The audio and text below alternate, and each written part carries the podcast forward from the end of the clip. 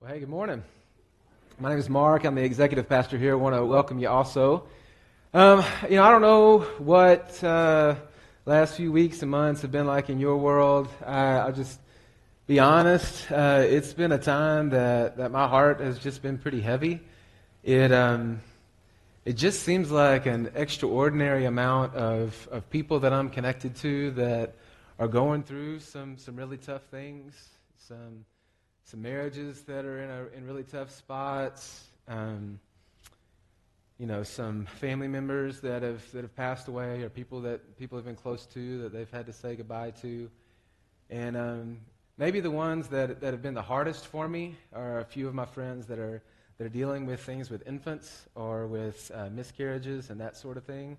It's uh, really close to our heart, and it just um, it's just hard. It's just it's just hard to watch friends going through these sorts of things. I've got a, a friend that, um,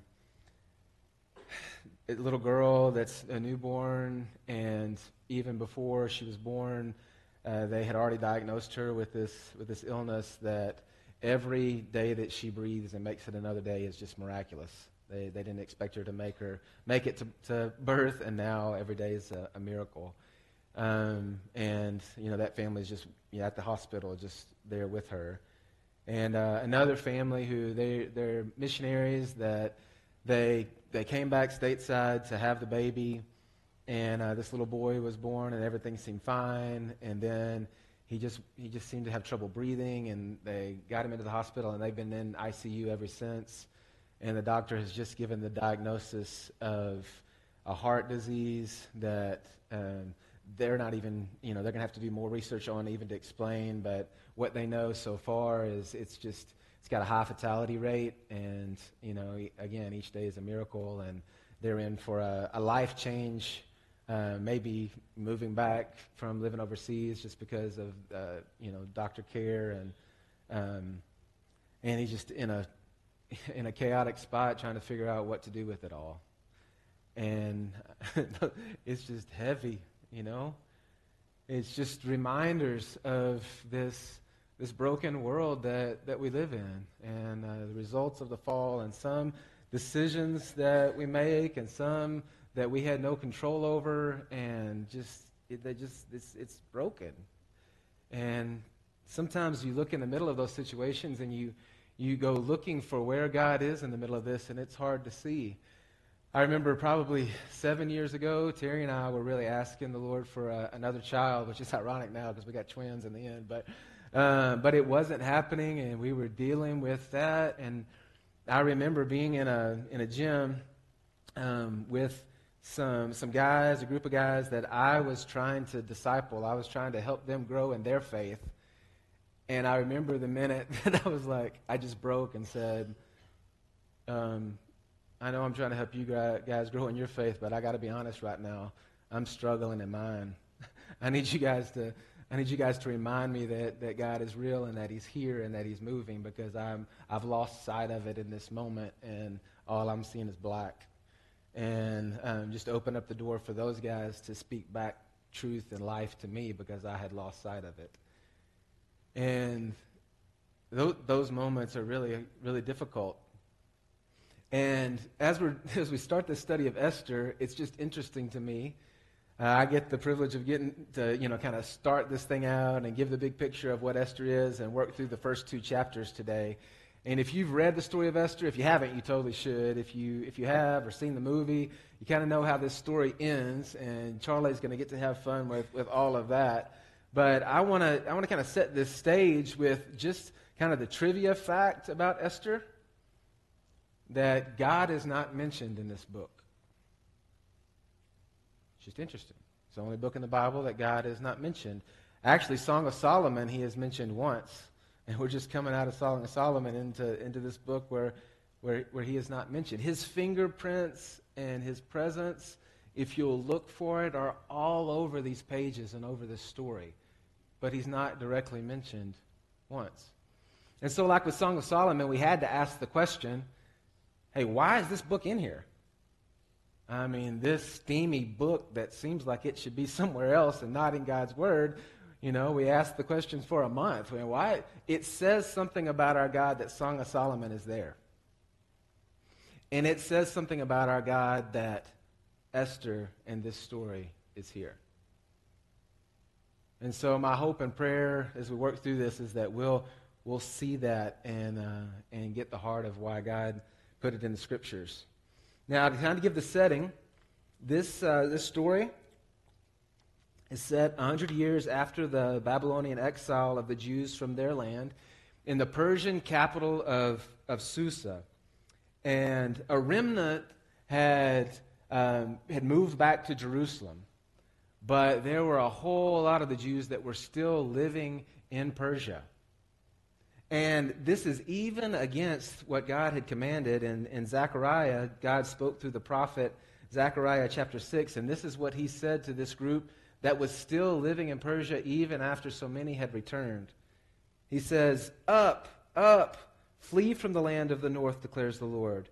For I have spread you abroad as the four winds of the heavens, um, declares the Lord. Up, escape to Zion, you who dwell with the daughter of Babylon." This is the group. This is the setting of this story. This is the story of this people who have not obeyed this command, and they are still in Babylon. Interesting. Uh, I'll kind of give you the, the quick recap of chapter one and chapter two, and then we'll pick out a few specific points. So I'll give my rendition of the story. You can go back and read it. But what you've got, you've got this, this king of Persia, Xerxes. And uh, if you remember much about Xerxes or studied him, he's a pretty pretty harsh king and a pretty, had a pretty big god complex. And so he throws a party just to show off his wealth and greatness. And this party lasts one hundred eighty days. Now that's a party, right? A six-month party to show off your greatness. Brings all of his officials together, spares no expense. Then after that, he throws a seven-day after party for all the normal folks, because that's just, you know, how, how cool he is. And at this party, they drink from, from gold cups. And the command of the king is, uh, give everybody wine and don't stop. They, they don't don't stop. Don't give them as much as they possibly want. Now, his queen Vashti, she also throws a party for the women at the in the in the palace, and the king asked for Vashti to come and show off her beauty in in his party, and he says, make sure she comes in her, in her crown. And we really don't know from the wording of this, does that mean like she didn't have her crown on and make sure she wears her crown when she comes to the party? Or did he mean she needs to come in only her crown? I don't know. But whatever it was, Vashti didn't like the idea, and she said, no, I'm not going to do it. To which Xerxes says, whoa, but I'm the king. And all of his officials go, you're the king. And if your wife doesn't do what you say, our wives won't do what we say. So we got to do something about this and drop the hammer really hard. And so they get together in their drunken state, because it said that he was very happy with wine, which just means he was lit.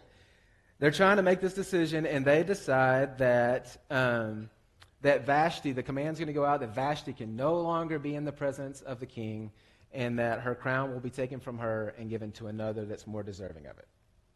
So they start going out all through the land to find young virgins who might take her place.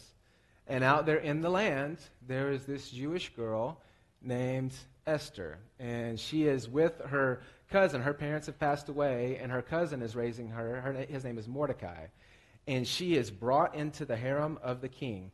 Now, Mordecai had told her, don't tell anybody you're a Jew. Keep, keep that quiet. That's going to come up later in the story, but he, he said to, to stay silent. Um, but she's brought into the harem of the king, and when she gets her night in his chambers, the king says she's the most beautiful and wonderful of all the virgins, and he calls her now the queen and places the crown upon her head. Now, Mordecai is uh, is out by the gates, and he just happens to hear a few of the officials planning an assassination of the king. And now that that Esther is planted with the king. He, he slips that knowledge to Esther. Esther tells the king. When it's found out to be true, and they, they get these guys and impale them and kill them, and Mordecai is given all the credit for saving the king's life. All right, so so that's kind of the backstory. Now, there's a few things I want to point out here uh, for us this morning. First of all, they are living in a very godless place. If you look at verse one and two, it says, "This happened during the time of Xerxes, the Xerxes who ruled over the, one hundred, uh, the one hundred twenty-seven provinces stretching from India to Cush. At the time, King Xerxes reigned from his royal throne in the citadel of Susa." This, this Xerxes, uh, like I said, he's a harsh king, uh, mostly known for his massive invasion of Greece. If you've seen the movie three hundred, that uh, crazy character that's really tall and thinks he's God, and uh, this this is this this Xerxes. Uh, the things he's known for are not pretty. So just kind of when we think about this scene, you know, sometimes it's been painted really colory and rosy and kind of sounds like Song of Solomon chapter two. This is not this is not King Solomon. This. This is Xerxes. He is he is not a, a nice guy. He's not kind. He's not doing kind things. He is a very harsh, mean ruler, bent on destruction, okay? So that's who we're talking about here. So this is a very godless place under his control and his rule. And then if you look at uh, verse five and six, "Now there was in the citadel of Susa a Jew," this is when we're introduced to Mordecai, "of the tribe of Benjamin, named Mordecai." In verse six, "Among those taken captive with Jehoiakim, king of Judah." So he was taken captive, and again, like I said a second ago, he has remained there. Now, why did, why did the group re- remain there? So some went back but uh, to the promised land, but some have, have stayed. Well, for most of these, a lot of these, they had found favor in that in the in the city. They had taken positions of affluence, and they were they were doing pretty well. And even though God had commanded them to return, they're like, you know, I, I, I'm I'm okay where I am. I, I think I'll just stay here. Mordecai evidently is is one of these people. Also, it, it gives us his name Mordecai, which is his Persian name that he was given.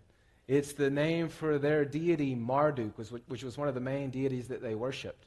And we don't even get Mordecai's Jewish name. We only get his given Persian name after this, this deity. So that tells us something about this, this Mordecai. In fact, we don't really know. It's not told to us who the writer of Esther is, but there's a lot that assume that Mordecai wrote the book, and maybe that's one of the reasons that God is not mentioned in this book, because Mordecai doesn't seem to be a man of strong faith.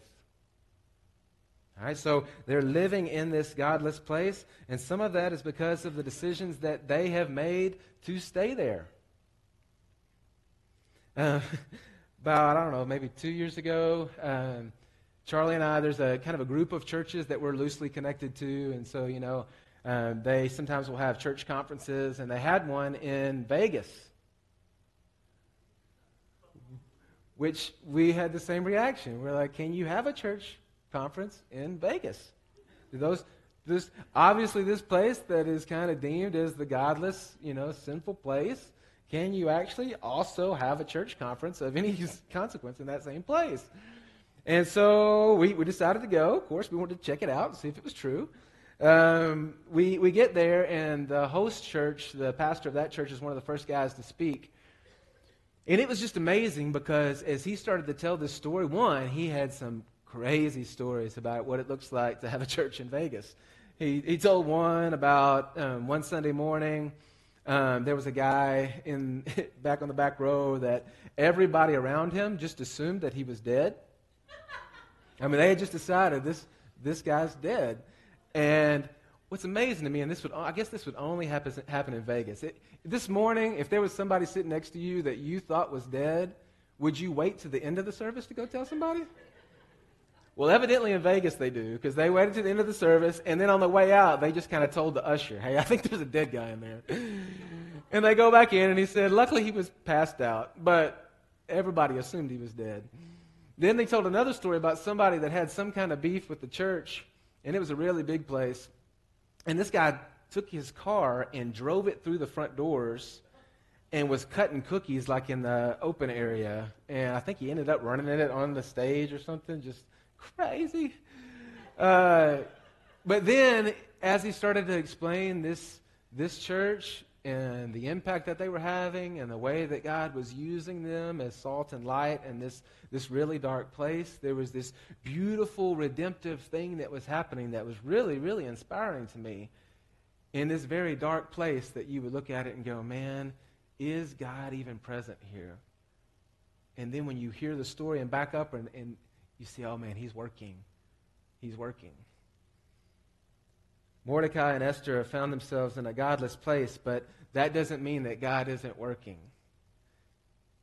They are uh, living with a godless past. You know, one thing we don't talk about a lot with Esther, she is, I mean, her mother and father have, have died. She's coming from a really hard situation. Her her cousin is is raising her, and she's in this, this really tough, oppressive place. Uh, verse seven says, Mordecai had a cousin named Hadassah. So remember a minute ago I said that we don't have Mordecai's Jewish name. We only get his Persian name. But with Esther, we get her Jewish name, Hadassah, which I think is also translated myrtle. So we could have just named this book Myrtle. But uh, no, uh, from uh, whom he had brought up because she had neither father nor mother. This young woman was also known as, her name was Hadassah, but she was known as Esther. So just side note, if you see Esther in heaven, don't call her Esther, call her Hadassah, because that's that's who she is. But she's known in this in this place as Esther, which is uh, translated star, um, but really it goes back to the deity, uh, the goddess Venus, so also named after one of the gods of the Persians. She had a lovely figure and was beautiful. Mordecai had taken her his own, his own daughter when her father and mother had died. So this girl Esther is coming from a really broken, hard past. And unlike maybe some of these things with Mordecai, that he's making a decision to stay, she, she these are things that were outside of her control that have happened to, to her family. And now she finds herself in a hard spot. And you would look at it and go, man, where is God in the middle of that? You know, this reminds me uh, kind of my family story. My my father's father uh, died when he was six years old. And his mother, um, just because of that and several other things that were going on in their life, she was just not mentally stable to, to care for my father. And so he was just basically, you know, six, seven, eight years old, just, just running wild, doing whatever he wanted to do. And his sister and her husband took my, my father in in a town that was not too far away, and they took him in and let him live with them. And uh, I was just thinking about this recently. I mean, there there's so many attributes of my dad that are just amazing to me. His his character, his work ethic, um, just everything, man. His love for us. There's just so many things that I, I look at my dad and they're just amazing to me. And Um, I want them to be true of me as a father and want them to be true of me as a man and want to pass them to my boys. Well, he didn't get that from his father. He got that from his sister's husband, who we call Uncle Thad. And Uncle Thad opened up his doors and took him in and modeled for him what the life of a godly man looked like. And, uh, and to this day, it's Uncle Thad that we look back to and go, man, in the middle of something chaotic and hard and dark and broken, here's this person that God brought into his life that changed the story. He changed the story for us. And so here, here's uh, Esther in this really d- difficult place with this really difficult past, and yet God is moving in the middle of it. They are living among a, a godless people. And this is the part of the story that, likes, that we like to clean up a bit. Maybe the VeggieTales version is a little bit cleaner than than what's really going on here. We've got these all these virgins that are coming, and he's making his choice and going through them and picking which one he wants. And the way he picks which one he wants is that they go through all these beauty treatments uh, for, for this long period of time for their one night that they get to be with him. And then they're with him all night, and then he decides the next day whether he ever wants to see them again. Look at the way it's worded, verse thirteen and fourteen. And this is how she would go to the king. Anything she wanted, this is any of these virgins, anything she wanted was given to her to take with her from the harem. Remember, she's in a harem under the control of a eunuch in the king's palace. In the evening, she would go there, and in the morning, she would return to another part of the harem, to the care of uh, Shazgaz, uh, the king's eunuch, who was in charge of the concubines. This is how she's described. She's living in a harem among the concubines. She would not return to the king unless he was pleased with her and summoned her by name. She didn't just get to go in and out. If he decided she was worthy to come in again, he could call her. This was a really, really hard place. Going in in the evening and leaving in the morning, you can use your imagination. This was with this harsh king and this harsh place. This wasn't fun. This was a very broken, uh, ugly situation in a, in a godless group of people. And here she is in the middle of it. What is, you know, if you know the end of the story, you know how God uses it. But if you just take this part of the story and you look at it, you, you're forced to ask the question, where is he? I, uh, a few years back, I was a chaplain of this, this college football team. And I, I witnessed something that I'd never witnessed before. And I'd been around football my whole life, had played college football, had been on a lot of teams.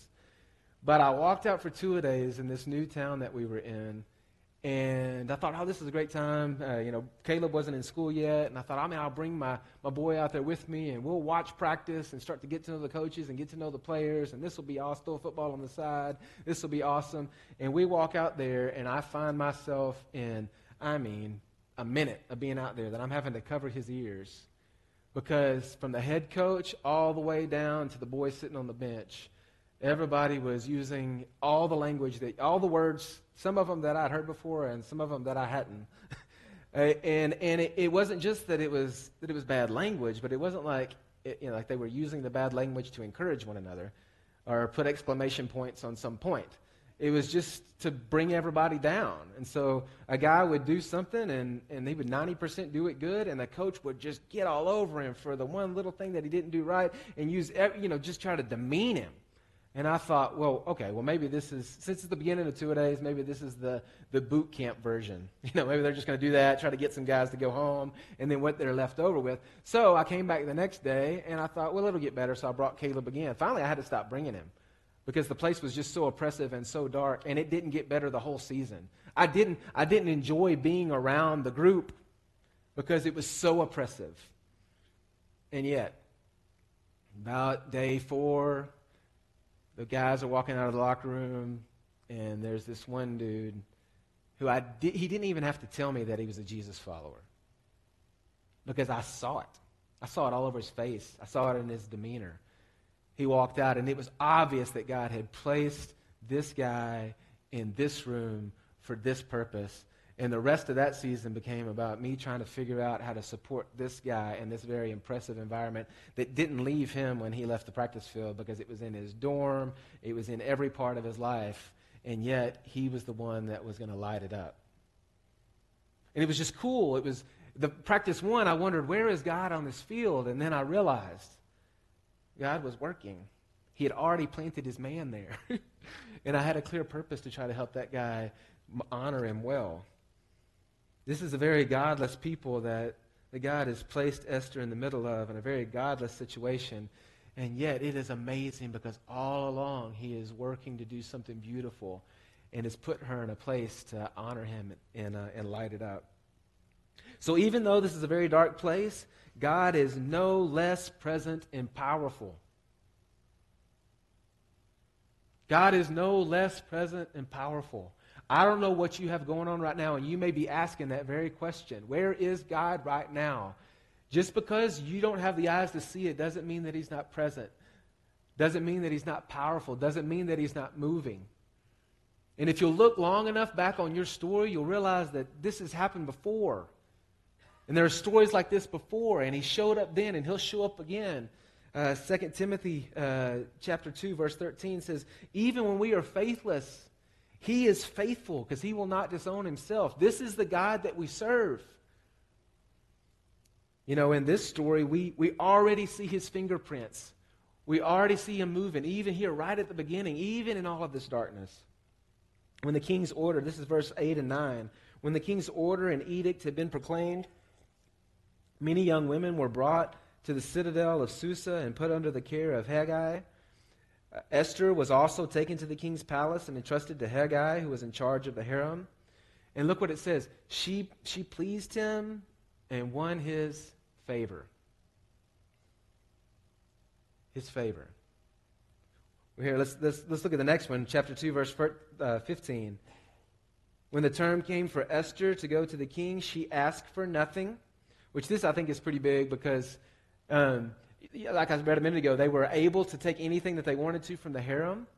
And Esther was given the wisdom not to take the things that she wanted, but the things that the king would want. And so look what she did.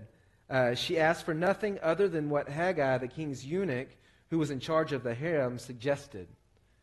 So you see the presence of God's wisdom that she, she asked the guy who would know what the right things to take were, and she took those things. And then it says, Esther won the favor of everyone who saw her. Favor. Uh, verse seventeen, now the king was attracted to Esther more than any other woman, and she won his favor and approval more than any of the other virgins. So he set the royal crown on her head and made her queen instead of Vashti. Her fa- he, she earned favor. She earned favor. She had favor with the eunuch. She had favor with the king. She had favor, it says, with everyone. She had this God-ordained supernatural favor. Do you realize that that favor of God rests upon you? That's a really, really, really big deal. It's become something that's just, this. every day when I pray for my family, uh, this is just this is just part of that prayer. That wherever we go, whatever we do, whether it's a hard circumstance or a good circumstance or something that God's wanting to accomplish through us, whatever it is, whatever group of people, that he would grant to us his supernatural favor. And I've watched him do it. Have you stepped back long enough to watch that he's done that in your life too? I, I mentioned something to somebody the other day about this guy that I know I have a friendship with in India who, who just happens to be like... the godfather of uh, of these hand, this handicraft production in India, and uh, anyway, it's just it, it, I don't even know how much the dude is worth.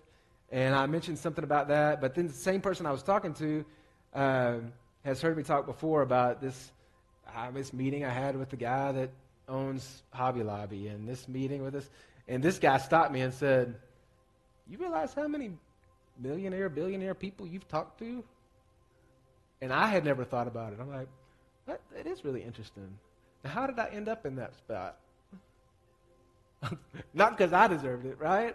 Or because uh, there was, but for some reason, God had granted fa- favor and given me audience with these people who I had no business being in this. I remember sitting in one office that the guy was, he set me at the end of the table, and he, the table was like a, I don't know, like a twenty-person, like big boardroom table with leather seats and all the stuff. And he sat at the other end, and nobody else was in there but he and I. And I sat there thinking, what am I even doing? When they, when the elevator, they had to like get a special key and go to the top floor. Like, I shouldn't be in this place. God's favor. I don't know what to do with that. He gives this favor to Esther.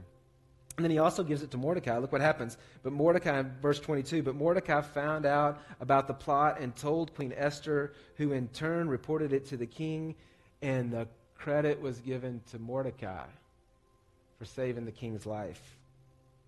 God's favor, God's blessing, even in the middle of this darkness. So this guy that his his son has got this heart issue, he uh, he calls me this past week, and basically he's just saying, man, I'm just asking for some counsel because I don't know what to do. We, we got this horrible report that his days, if not numbered, or this next year, two years, are going to be really difficult trying to figure that out and what, what steps to take. Uh, for, for sure, our life is now shifted and changed. I don't know if we should move all of our things back from overseas because, you know, I don't think we, the healthcare is better here, and I don't know if we can make that work. And you can just hear all the chaos and confusion. And then he's, Mark, what should I do? How do you answer that question? If he called you, what would you say? I'll tell you, it's really interesting that when I finished, I realized why I got the call. Because when I was about a year old, I uh, I was diagnosed with, with this disease, and there was this thing that, if not removed, was going to kill me for sure. And um, the doctors finally decided that they would do a surgery that would likely take my life because it was real volatile. Um, but they were going to do the surgery anyway because I was going to die for sure if they didn't do the surgery. My parents uh, called the folks of their church, and they came in and, and prayed over me. And when they went in before that surgery, they did an x-ray, and that thing was gone. And so the first thing I had to tell this guy was, hey, brother, be encouraged. Our God still heals, and our God is still present. And I'm able to talk to you on the phone today because he's done it before, and he, he can do it again. He's still alive, and he's still moving, and he's powerful, and he's present in your situation. Then as he was talking about how hard it is to be in the I C U every day, and how he was, after our phone call, he was going to go take a shower because he hadn't had one in five days and still had the same clothes on. Well, when the twins were born, evidently, for nine months, Jack had just been kicking Darcy in the head. And um, she was black and blue, and she had some lung issues. And so while it was just a short stint, you know, we did ten days or so in the I C U, and I understood what that felt like to see your baby with all the wires all over them and checking every and hoping and praying that everything. I knew what that felt like to see your baby in that place, so I could identify with him. When we moved uh, overseas, we had sold everything and planned to never come back, and then God orchestrated this thing where we ended up back in the States, and I wondered, what in the world? Why would he? Why would God do that? That didn't make any sense to me. Why would he do that? So I knew what he felt like, that God was changing the vision for their life, and he doesn't know what to do. We've we've moved sixteen times, so the fear and threat of trying to figure out what moving looks like and all of that chaos, I can identify with that. I've lost a friend that was dear to me, and I know what it feels like to mourn and the threat of death with somebody you really care about. And when we hung up the phone, I realized that, man, all of the hardest moments, most difficult stories of my life, God had just used each one of them to encourage this guy. All of my worst stories, the stories that I wish I could erase from my from my history, were the very stories that God was using to change his, his story and to encourage him in that moment. And God wants to do the same thing with your hard moments. He's there, he's present, and he's moving, and he's not asleep. He's not gone AWOL. He is there. And if you'll look back on your history long enough, you can probably see already some of the ways that he's done that, or the way that, ways that he wants to do it. Maybe some of them, a lot of them, we can't. But that doesn't mean it's not true. So as we move into this book of Esther, man, I'm just asking you, let's let's let's start there. Let's not try to clean up this story. It, it's a rough spot that Esther finds herself in. But she serves, we serve an incredible God, even in the midst of the brokenness on this planet.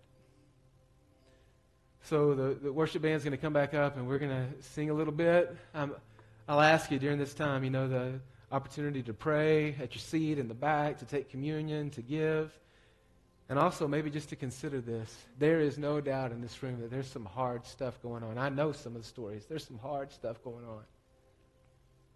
And I just feel like God wants to say to you this morning that he is very, very present, and he loves you a lot. And he's working for your good and for his glory. Let me let me pray for us. Father, I'm I'm asking you that you would encourage us today with that with that word. That you are very, very big. And um, Lord, there are situations that we're in that some we had no control over, like Esther having no control over um, her her mother and father being gone. And then there's some decisions that we've made, like Mordecai, where we have chosen to stay in a place that you told us to leave. And we brought that upon ourselves. And Father, no matter the cause of the darkness, you are about redemption. And I just ask you that you would uh, encourage us with that and begin that work in us today. Remind us how you were faithful, even in the midst of our unfaithfulness, how good and incredible you are. We worship, we worship you, Father.